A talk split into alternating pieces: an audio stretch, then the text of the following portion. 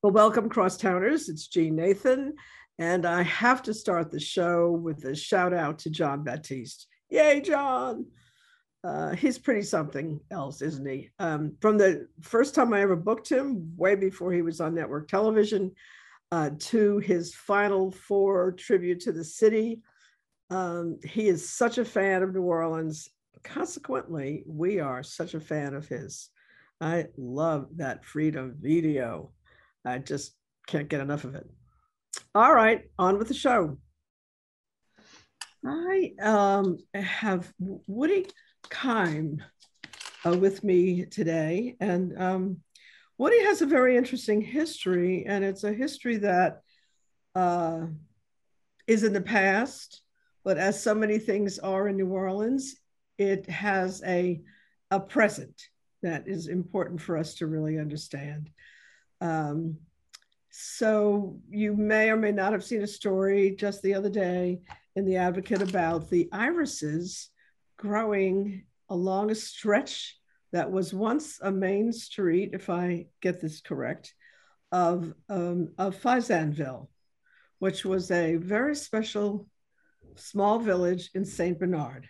And Woody's ancestor um, was the founder of it. So I can't think of a better person to um, get some uh, enlightenment about it, its past, and what's happening right now. Um, the iris is oddly, and I'm crazy about irises, and and Louisiana irises are actually world famous. We may not, many of us know that, but there's such a variety of species here, and they have been featured at botanical gardens in other places, and we're still trying to trace down uh, some of them to, to this day. Um, but uh, some of them just popped open because this is iris season. And um, they're quite a beautiful flower. And of course, related to the symbol, the French symbol, which is actually based on the iris that we uh, is our logo for this region.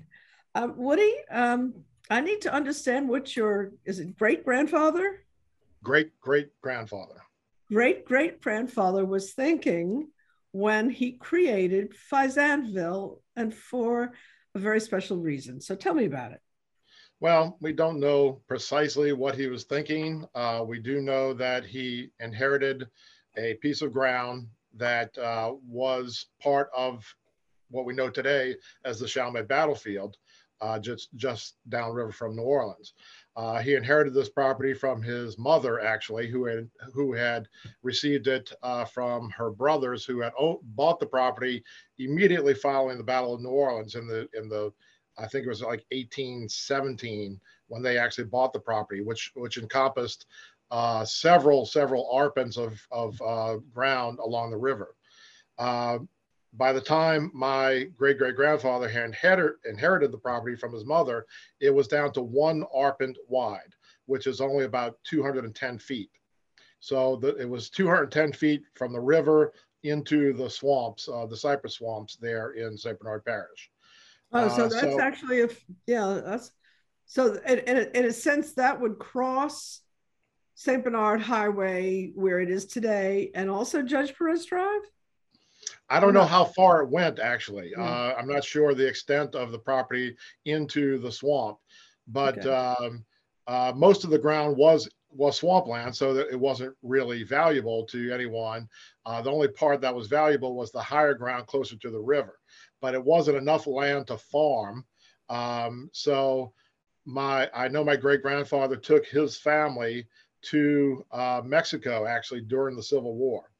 Uh, that, mm. uh, he was considered to be a free man of color, uh, and it, he wasn't sure what the outcome of the war was going to be. So he, um, just to to, to uh, be safe, took the hmm. family away, awaiting the the outcome of the Civil War. So he spent so the Civil War. Interesting that he would take such an aggressive step a proactive step to protect his family. Yeah. Right. Mm-hmm. So when he got back from uh, from Mexico after the war, um, uh, he had this piece of ground that really, like I said, was not big enough to farm, but he realized that there were now freed people who were looking for a place to live uh, that was not on the plantation.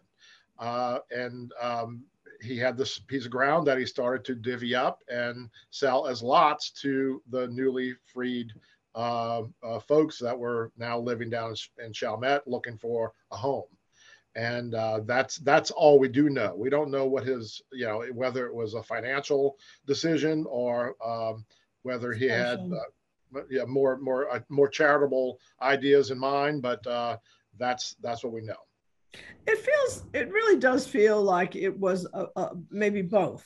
And, and, and both is common, both is important. And, and actually, today, in today's economy and, and geopolitical universe, uh, we are seeing a lot of, of people who are making decisions that have both financial uh, is both financially driven as well as addressing the issue of social equity. So um, one can imagine very easily that he had both in mind.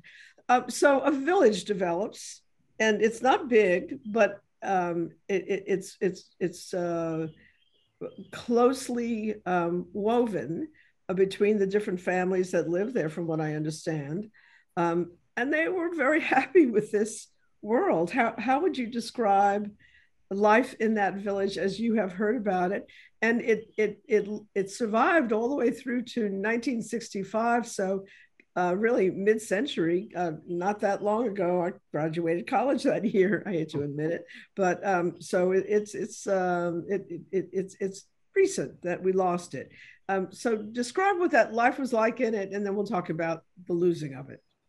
Yeah, well, obviously, I I I didn't live there. I did actually visit Fazendeville though as a as a, a young child. I mean, I was five years old when the village was was obliterated uh, by the National Park Service. But uh, I do remember as a small child visiting the village. We grew up. Uh, my my home was just a few blocks away from Fazendeville, and um, I did visit. Um, uh, when my mom was doing Tupperware parties of all things in the village. Um, and then ultimately, I had a babysitter who lived in the village uh, who didn't drive. So we would go pick her up from the village and bring her back. Um, I also had neighbors who had uh, actually grown up in the village who now lived in my neighborhood, uh, who uh, you know just the finest people you ever want to meet, um, and um, I. You know what? What I sense from the people who I've talked with, uh, who lived in the village and who had family in the village, is that family and community was of the utmost importance.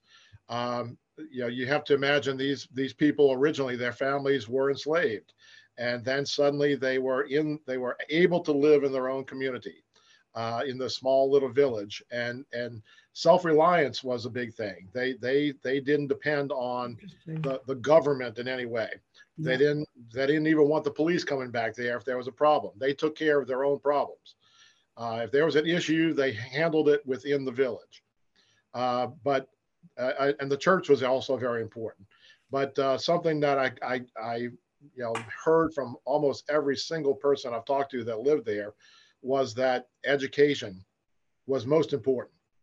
They knew that the way out of poverty and the way out of slavery was to be educated. And so many people uh, from the village, the families, uh, raised children to go to college and to get advanced degrees and to become educators in a lot of cases. Interesting.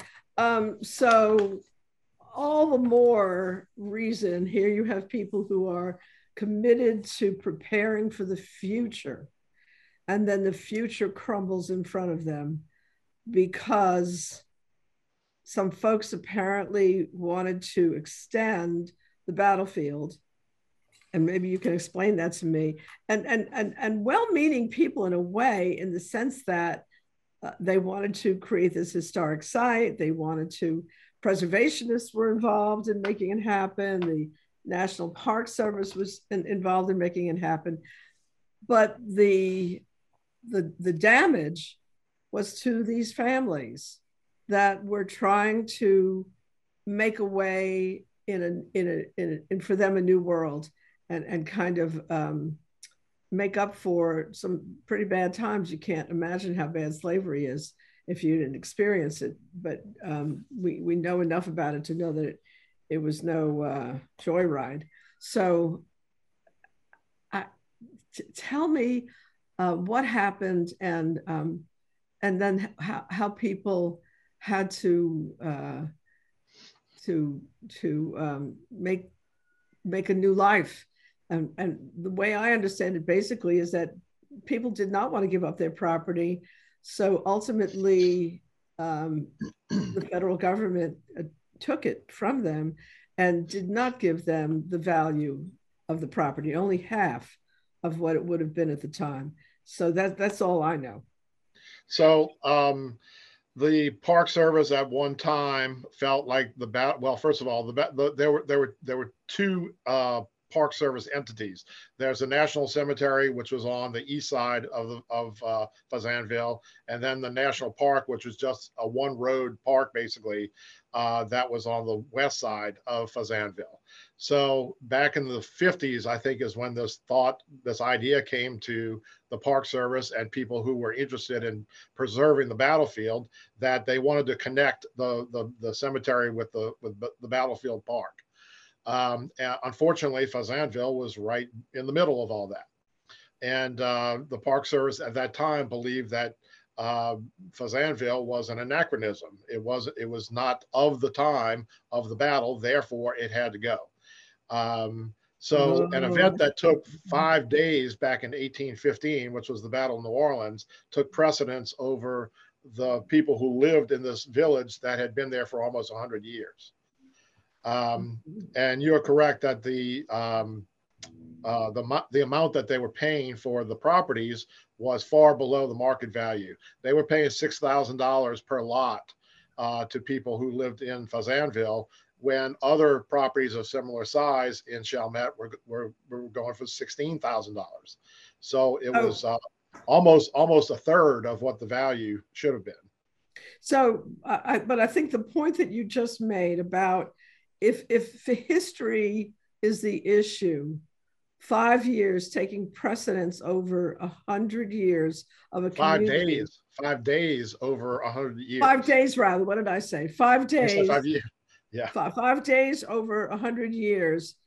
That really falls into the category that we have come to know today as a result of all of the protests that we've been experiencing for the past few years, and of course, a lot more history than that, uh, going back to the civil rights movement and so on, as social, a question of social justice, of, of sure. social equity. If, if there's ever an example of the lack of it, uh, it, it is what happened at, in fact, you know, I happen to know, and, and, and this is not a nice thing for me to do necessarily, ancestors of Martha Robinson. So Toto Robinson who is in was in the lumber business. I think he may be retired. Um, he's still around and he's a friend. I'm going to call him and I'm going to say, you know what? You need to help make good on this. And there's talk of trying to restore, in some way, markers in a sense of the history of that village through, of all things, flowers. I mean, um, so how could somebody who owns a lumber business maybe help build um, some kind of a framing for that? I'm going to have to try to catch this phone and turn it off. Somebody else should do it, but they're not doing it. Okay, so whoops, I thought I hung it up, but I didn't. One second. I'll be editing this out. No problem. I have to hang up. I'm on a Zoom. Please call back. Um, so you know, we'll see what he says. Uh, you know, I don't think he really runs the company anymore. He, but uh, I think it's a son of his now.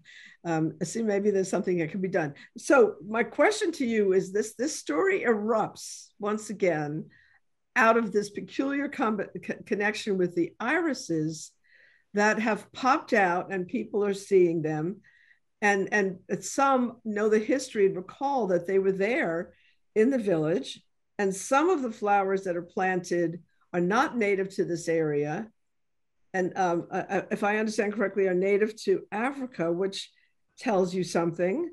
Um, and so um, it, it, it's a it's a peculiar moment that these iris is popping up in the spring of 22 is calling attention to what happened in in uh, Fazendeville at a time when we are actually faced with possibly um, kind of other uh, uh, possible um, events that could take out other parts of St. Bernard um, in conjunction with the, um, the port that is being discussed. So that's part of what interests me about this is that we we may be seeing history repeat. But but uh, tell me, uh, who first noticed these flowers, and and how do we get back to the history of Fazendeville through these irises? So from what I understand, and I, I, I, just recently heard about the irises myself. Apparently, they were discovered you know years ago.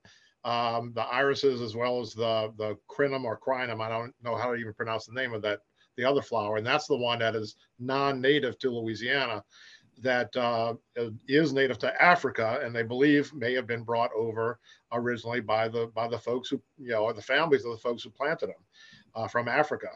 Uh, and they're they're they're not quite as prevalent out in the battlefield, but the the irises are, and there's you know we don't know for sure if they were planted by the people who lived in Fazendeville, but it's uh, it's it can't be a coincidence that the flowers only grow on the east side of where the Fazendeville Road was, and they only grow for about 200 feet from that road.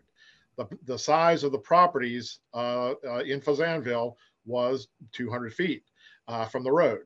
So uh, it's um, I, I, think the evidence certainly leads us to believe that the, the, the flowers were planted there purposefully uh, because they only appear on the field in that area where the houses were uh, in Fazendeville.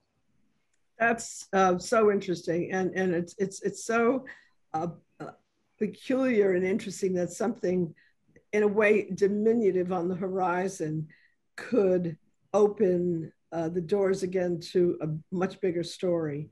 So uh, tell me, where, where do we go from here now in terms of the future of having identified this stretch? Uh, and here it is, it's, it's, I guess it's within the border of the battlefield. Is there any possibility of there being more of a representation of what was there? Is that being considered? And, and you said you mentioned it was the National Park Service that ultimately um, was complicit, let's say, in in the in the destruction of the village. So maybe the Park Service might be interested in trying to, in some way, restore some representation of that past. Is that what we're talking about? I, I, know I know several of the families who live there uh, would love to see some some more done as far as uh, some uh, at least representing the history of of the village there. As we said before, it was a hundred years of history on that land versus the five days of the Battle of New Orleans. Uh, so I, I, believe that you know the Park Service is trying to do to do something. They have been you know, adding markers uh, to the to the battleground park, and also uh, they allowed a, a, historical marker outside of the park at the front gate of uh, the battlefield uh, to uh, you know to to tell the history of Fazendeville. Um, they have been better at uh, provi- you know, providing more history of the land uh, by by these markers. Now, the people who live there, of course, would like more. They would like to see a museum built uh, that uh, would tell the history of this this hundred year history of the village that uh, to them is so important and actually is is um, maybe uh, representative of, of a bigger picture that we we can learn from. Um, and I think that that's where they they believe that the Park Service is is not quite there yet. Um, so, so I think we're just at the beginning of the story, the, the, revival of this story. And um, I, I, know that what I'm going to want to do is talk to Park Service people. I may want to talk to the people who are part of the Iris Conservation Initiative that are trying to do something about um, the irises throughout Louisiana are very famous, and we're losing them because, of course, of continued industrialization and the loss of, of natural land. Um, but I think also I'm, I'm very interested in the implications of this for the potential of this kind of destruction of, of um, places that people live and the, the things that were there. I mean, you had a school, you had a church, you had um, shopping, you had bars. Car, car rooms. Right? I mean, if you have bar rooms, you have a community. So, uh, um, you know, this this could be happening again with some areas of, of the parish that are challenged by the plans for a um, uh, the uh, containerized shipping facility that's being um, considered in St. Bernard. So I, am interested in in, in that um, connection. Um, what do you, what's what's your feeling about this? I, am gonna I, am gonna continue to as I say I'm gonna look to into a little you know uh, as as some of the people in television say watch this space. We're going to continue the story. But but what's what's your instinct about it? What what's your feeling about it? As a descendant of the man who actually sold that land to the people who lived there for 100 years before it was all taken away from them uh, I guess as far as uh, you know, what, what I guess my, I'm doing my part to try to preserve the history by by telling the story uh, and and work and and uh, producing a documentary, which hopefully will be seen in the fall uh, on uh, Louisiana Louisiana Public Broadcasting, um, and um, that in that way I, am I'm, I'm doing what I can. Um, I, uh, I would hope that the Park Service would at some point see the benefit in telling the telling the entire story of that piece of ground, um, not just as a, the battleground of the Battle of New Orleans, but as something that was much more uh, for much longer, and uh, probably meant a lot more to you know to people personally on a personal level because they they lived there for hundred years. Their their community was there for hundred years and uh, you know talking about the irises um, kind of defiantly poking their heads up uh, to to say hey we you know there was somebody here uh, before. Uh, and um, uh, i, I kind of think it, it's so symbolic of uh, of the, the the spirit i guess of Fazendeville still kind of hovering hovering over that battlefield.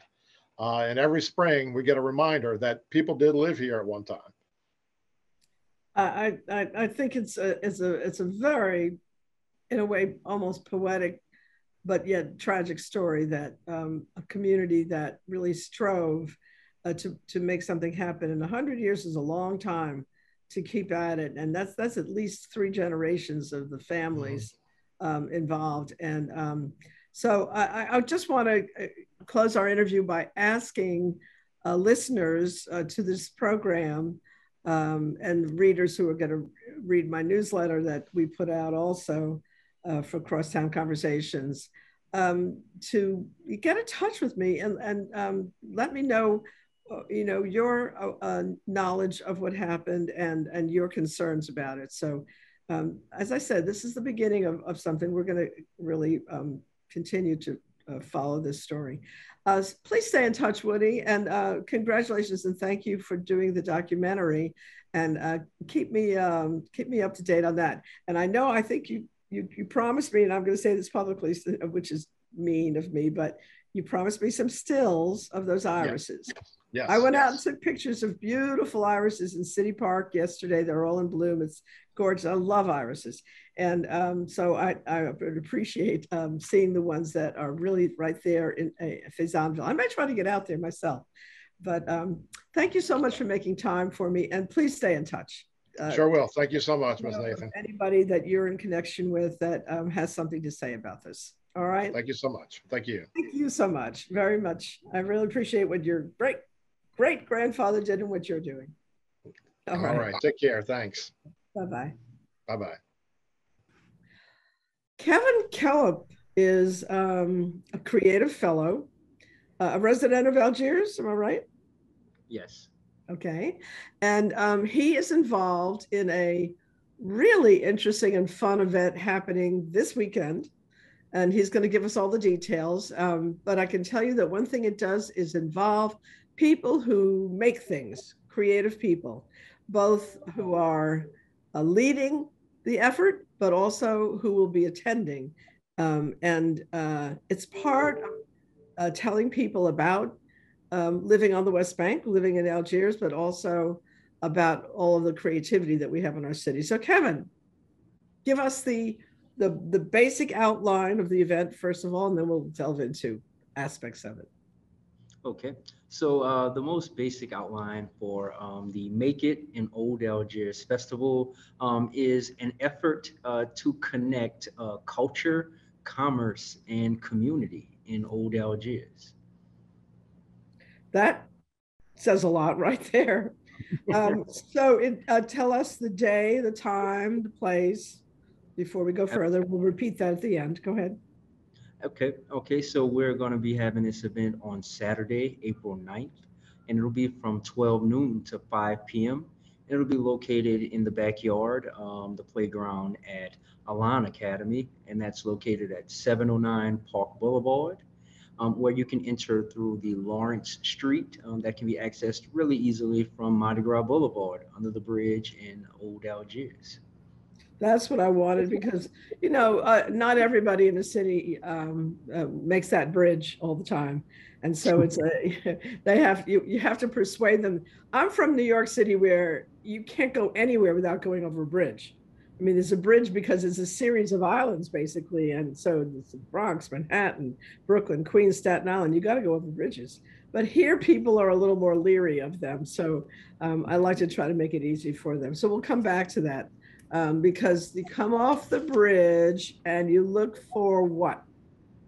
For Mardi Gras Boulevard, which can be easily accessed from LB Landry Avenue, uh, intersects with uh, Mardi Gras Boulevard, and then you make that left, and uh, you'll find the school on your right hand side. Well, that sounds pretty easy. Okay, so what's going to be going on? Okay, so we are um, going to be showcasing a variety of New Orleans food, um, arts and crafts vendors in the uh, Old Algiers area and others that are not from uh, Old Algiers. Also, um, historically, Old Algiers had a lot of um, pecan trees, and there are also pecan tree groves um, that we have information from uh, the Algiers Historical Society to confirm these uh, pecan groves. And there is energy around making pecan candy or pralines in Old Algiers. And so we want to give those creatives an opportunity, those makers an opportunity to showcase their wares in front of the community. And so we'll have uh, children's Make It in Old Algiers activities, uh, cultural activities, as well as uh, music. Well, you know, um, as much as I am uh, all about culture in the city and the creativity and commerce, that's what my organization does, the Creative Alliance of New Orleans. Uh, but you had me at pecans because pecans are one of my favorite things in the world. Uh, and I usually I just throw them in a pan and roast them a little bit with a little Tony Chachere, and I'm happy girl. But um, I have a whole cookbook for how to make things with pecans and there's nothing that uh, not made better with pecans. We have a little coffee shop around the corner from me. I'm on Esplanade and on Bayou Road. Leo's serves croissants with a pecan center, a crushed pecan center, if you can imagine. So um, yeah, I, will be there for the pecans. So um, what, what, how do you envision uh, the the families and the and the youth that are going to be there working on things? I'm sorry, you were breaking up. Oh, um, yeah, I think I, I, saw a message at some point that we were having a little bit of um, um, Wi-Fi issue. How do you envision the youth and the families working on things? Okay, so we'll have a, a kids tent, and um, it's all about you know intergenerational dialogue, sharing of stories. Um, we want to invite um, every um, segment of the generations from um, our community to come together and um, share those stories and talk, um, as well as enjoy food and music. Uh, it just, it really, it's a very rich event. It really is. Um, t- tell me how you feel about living in Algiers and why that is something that you all want to uh, share with the rest of us and encourage the rest of us to consider as a place to live. What do you like about it? Well, um, you know, it's it's said um, a lot all over town that um, Algiers is New Orleans' best kept secret. There's a lot to discover. Um, for instance, um, the pecans back in the early days of New Orleans from the pecan groves, um, when there wasn't access to flour, those pecans were ground up and uh, they were used for baking to make flour. And so, learning about uh, the flour, yum. Mm-hmm. Okay, again, you got me there. Go ahead. and so, uh, learning about the history, um, there's so many stories to be told about um, living in old Algiers and also um, just um, the culture as well. Um, and so I think that um, those together is going to make for a really fun event. Well, I'm going to make it a little tough for you now because I'm curious when you say the culture, how would you describe how different the culture of Algiers is from the East Bank? I would say that I would say that it's not very different. Um, Algiers is very much so New Orleans, and um, we share we share all the similarities because we're the same city, and so um, it's it's a very New Orleans event, even though it's in Algiers. But you know, uh, I don't know enough about it, but just in the past, um, you know, couple of years as we've been talking about the beginning of slavery and 1619 project apparently there was some special history about slavery on, on the West Bank too. Are, are, are you conversant in that or not? Yeah, well, um, Algiers was considered, um, parts of Algiers was considered free town where a lot of freed slaves lived. Um, and there's also the McDonoughville Cemetery where a lot of those free people of color are, um, were buried. And so there's a lot of history um, coming out of um, coming out of that time period um, where there are families who have been there for multiple generations um, following that period. And so it's an opportunity to connect with those folks and maybe meet some of those families as well. So they're going to uh, be at the uh, uh, at the uh, event um, on Saturday too. So mm-hmm. certainly inviting everyone from Old Algiers and across the city as well to come and check it out.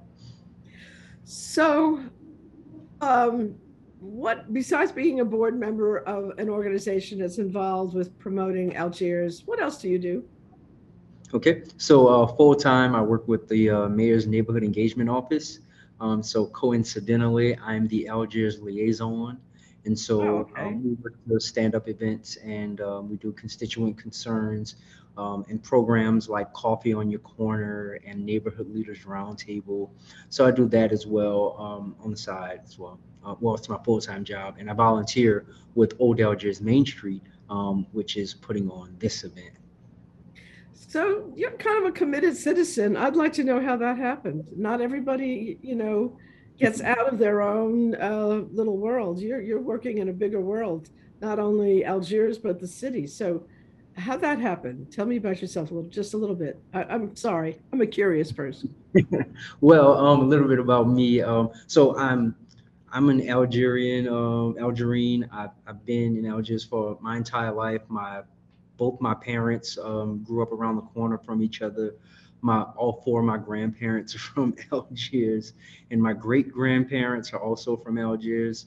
So I have a lot of history connected to the place.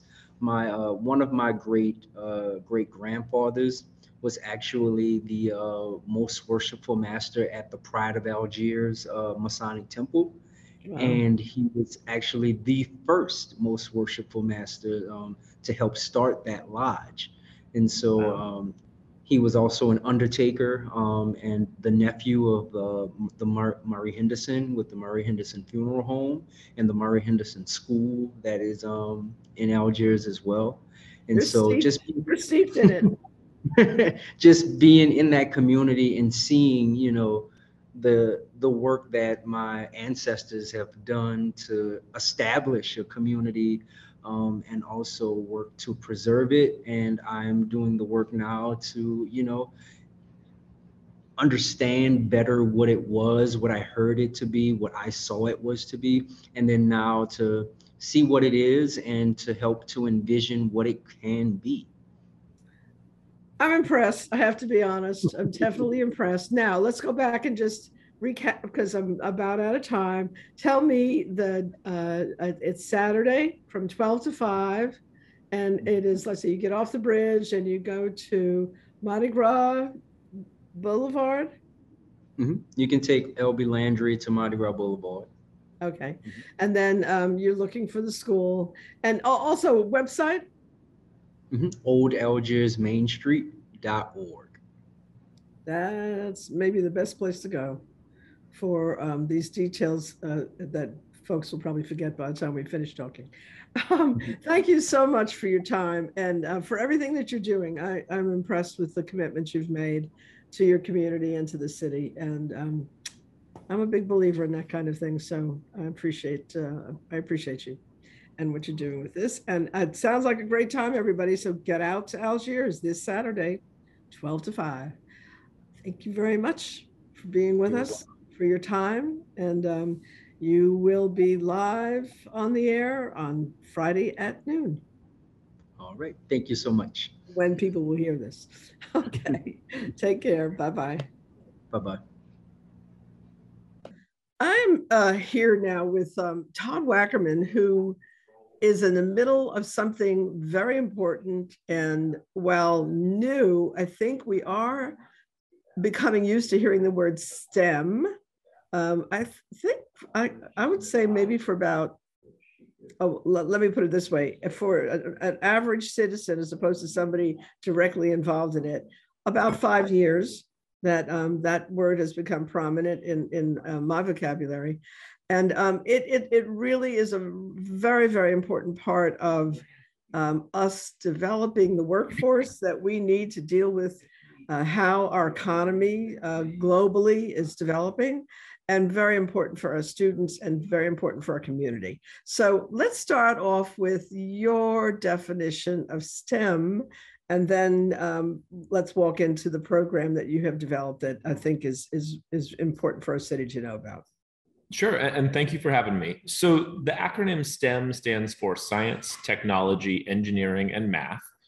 And I think a lot of people, when they hear it, think of something very, when they hear STEM, think of something very scary or foreign or beyond their grasp. But really, when we use the acronym STEM for uh, STEM Library Lab, it's really actually it's just the sum of its parts. We offer resources for teaching science, for teaching math, and for teachers who are working on engineering and uh, technology projects as well as robotics and coding. So this is a resource for teachers of all subjects that fall into that acronym STEM. And and and and um, Todd, I think I think it's really important for us to hit home with why this is so relevant and important for our students and our community. Because I think sometimes when people hear STEM, they think, oh, that's Los Angeles, that's Chicago, that's New York, that's not Louisiana, because we're, we're, we're catching up. We're still having to catch up a little bit with this whole notion of STEM. And by the way, I have to tell you that I'm an adherent of STEAM, which is an even newer expression that only a percentage of folks have signed on to yet. But I, I'm a believer in it because I believe science and the arts are all about creativity, innovation, discovery, solving problems. And so um, I do advance both. But uh, please, please tell us why this is so important for um, our community. Sure. Uh, when you look at the Department of Labor statistics, there are numbers that say about 75% plus of jobs in the next few years will require STEM expertise. And again, when. I say that, I mean it'll require students who are proficient in math, who are proficient in science. Uh, there are jobs that require technology for coding, there are engineering jobs. So it's not this nebulous thing that is STEM. But when we talk about STEM jobs, that could be jobs in the energy sector, that could be jobs developing new technologies and apps and coding. That could be jobs in medicine. That could be uh, professorships. There's there's all sorts of jobs. So it's not this nebulous STEM is out there. It's it's all of these different jobs require some aspect of science, technology, engineering, and math. And we want to make sure that we're preparing Louisiana, New Orleans, Greater New Orleans students to be able to take those jobs. Because when you look at the landscape of Greater New Orleans right now, there are so many upcoming opportunities. We are growing as a hub of technology, of new development, of course, of energy, um, of medicine. And we want to make sure that the people that are being hired for the jobs at these companies that are arriving and growing are local Greater New Orleans students uh, and not So- being pulled from out of state. And and I think that this is uh, this is very important, not only to make sure that the companies get the workforce they need, and that our students have the opportunities that are implicit. And I had no idea that it was seventy five percent. I have to say, although I knew it was really high, but that that is that is a big number.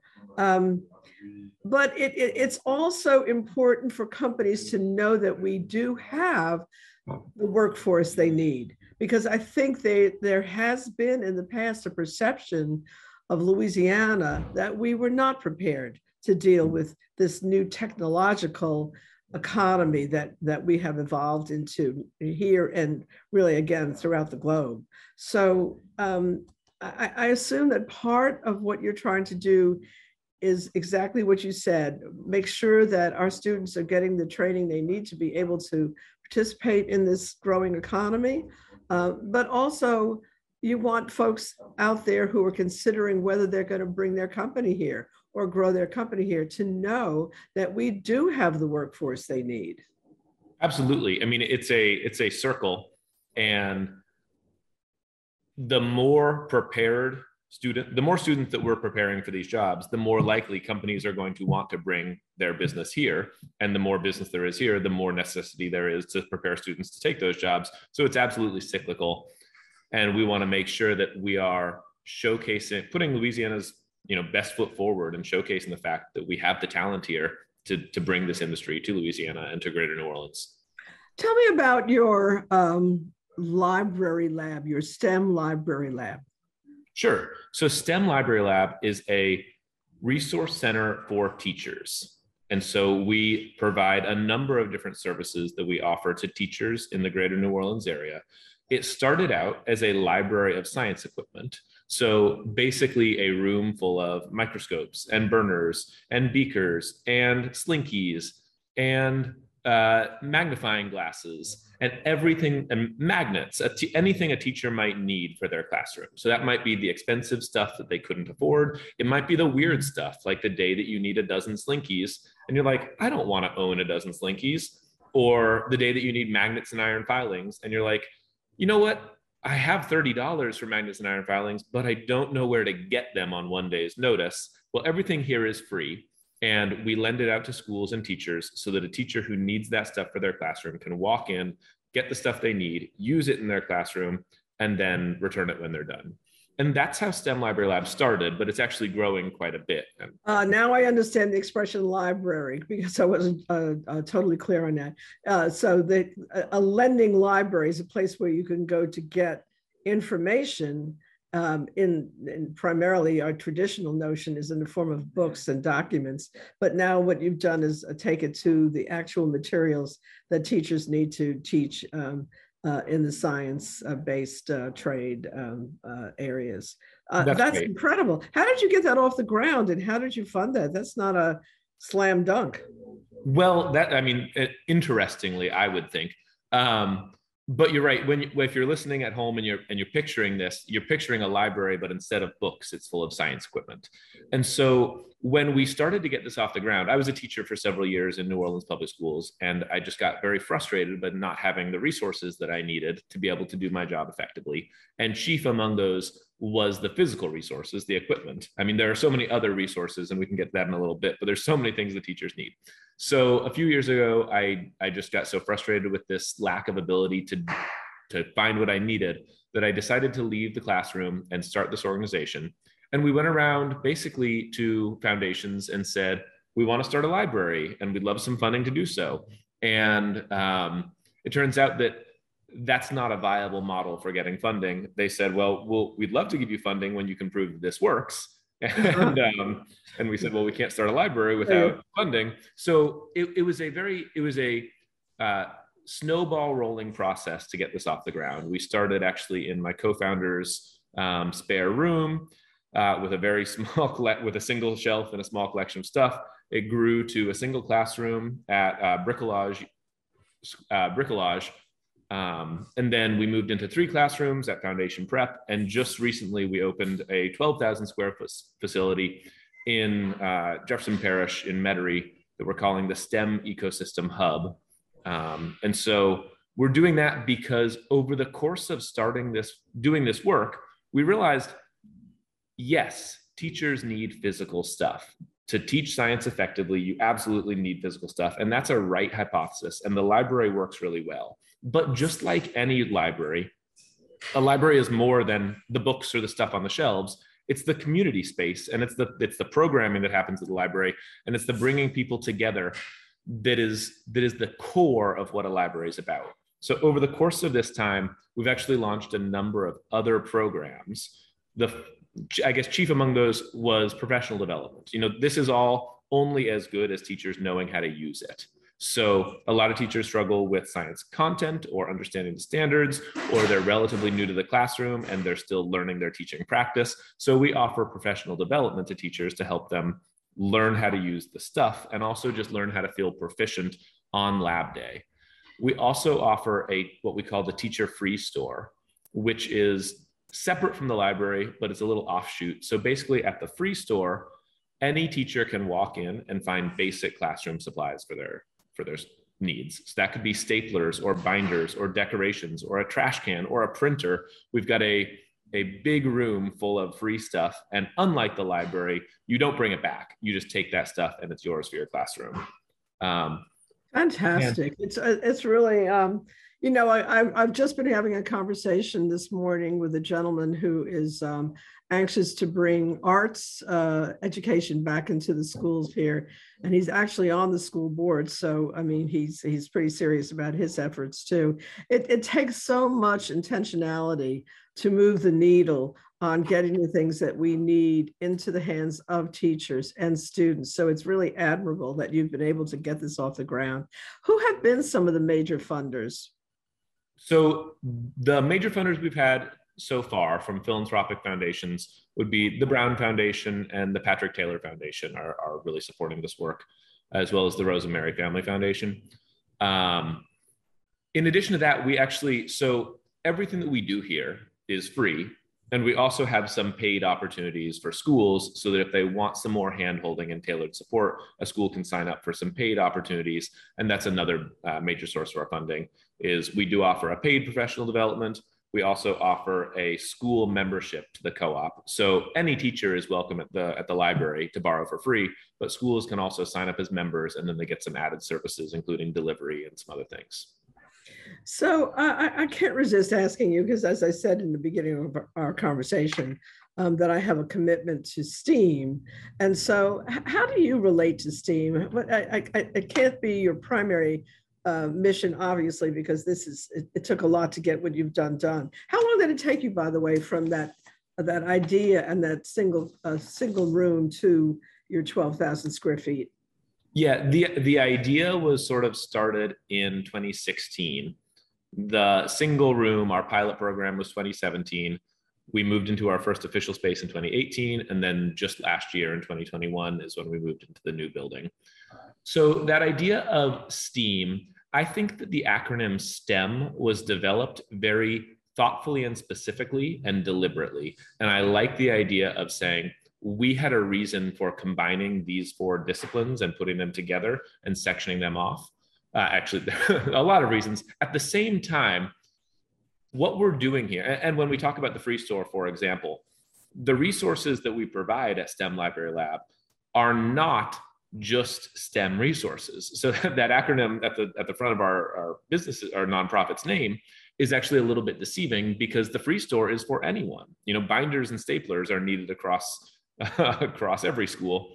And we have another program that we just launched called our service learning program, where we offer grants to teachers to put on service learning projects in their schools. So a teacher, any teacher in Louisiana and Mississippi can receive a grant and a, a, program award to put on a service learning project, they would partner with a outside organization like another nonprofit to do a service learning project, and then um, and that's kind of it. you know, they, they would partner. What, what, uh, what do you mean by service learning?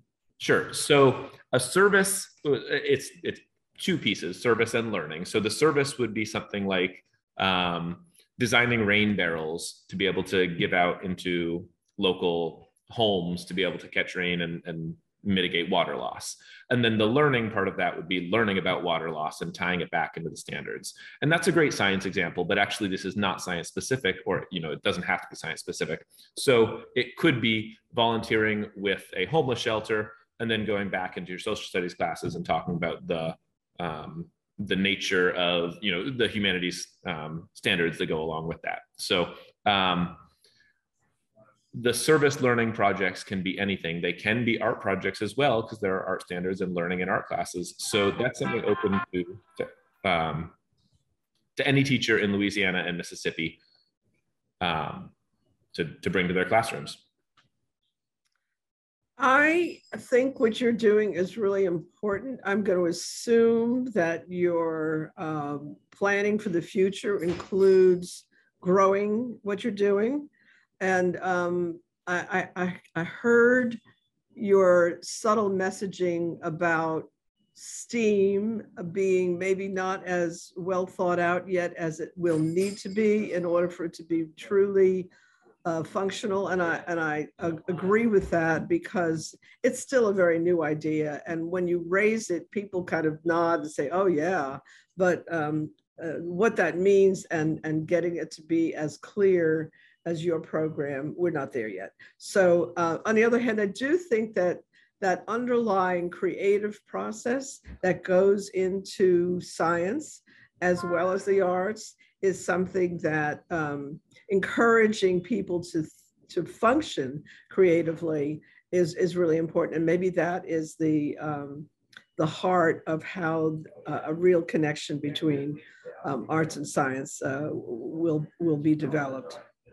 I very much agree. And I think, you know, my belief in that acronym of STEM actually has nothing to do with my uh, equally important belief in the value of art. You know, that we want arts education and we want to prioritize arts education.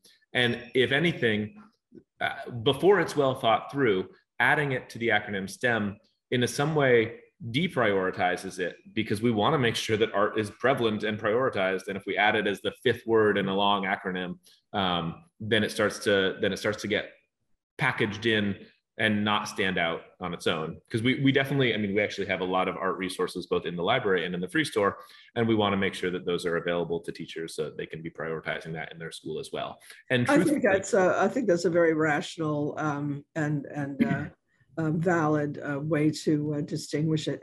Well, um, Todd, I um, I know that you you uh, we had a storm yesterday, so your opening of your new facility um, maybe was put off a little bit. What's your schedule now? So we're actually having the grand opening on um, March 23rd. So uh, as you're listening to this, that may be in the past, but that's actually okay because we are open for business. So any okay. day, any weekday from 2 to 6 p.m., we'd love for you to stop by and check out the space. Tell me the address exactly, please, for the audience. Sure. It is 3011 North I 10 Service Road East in Metairie. Um, so that's right at the corner. Uh, you would, it's right by Bonnabel, in between Bonnabel and Causeway. Okay. And um, uh, what did I want to ask? The the um, that's the location. Those are the hours, and um, as you said, it's open now, so uh, people can can avail. How about your website? Sure. The website is stemlibrarylab.org.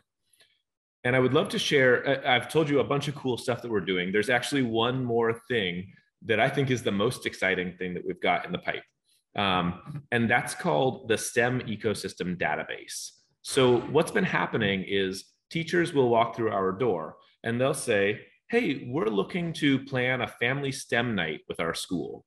Um, you know, to bring everyone together and do some activities. And we'll say to them, that sounds awesome. That's not really what we do here, but you should check out STEM NOLA because they do that.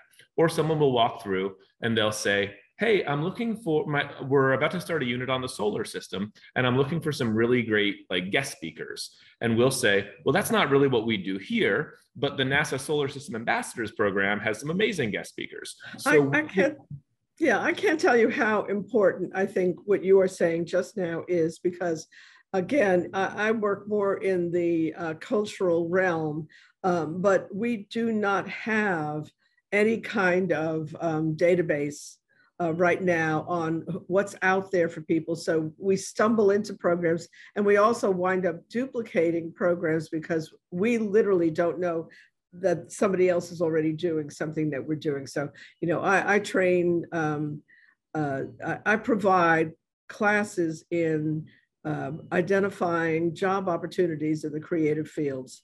Well, um, and and uh, uh, intern experience through that program is called Creative Futures, and it's a it's a project of the Creative Alliance of New Orleans.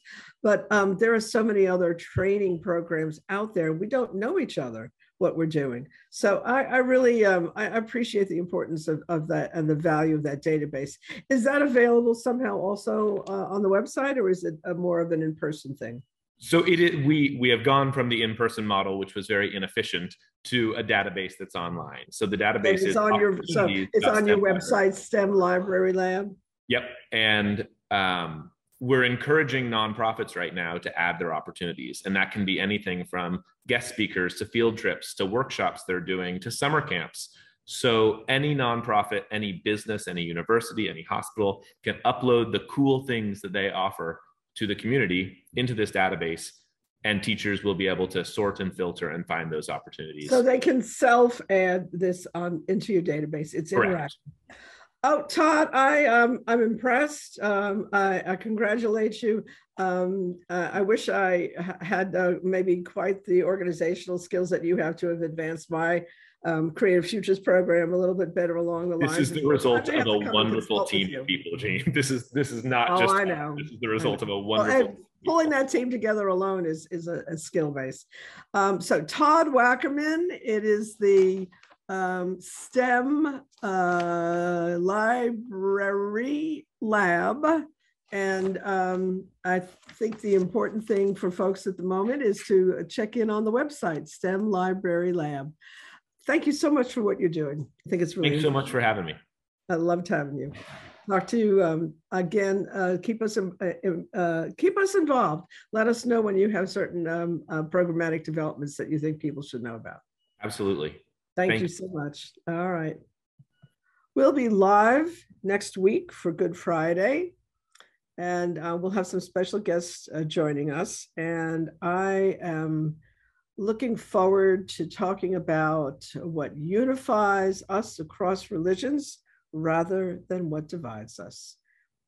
It's Ramadan, it's Passover, it's Easter. I mean, they're connected, and we should be too. This is Jeanne Nathan, and I hope you enjoy the show. Talk with you next week.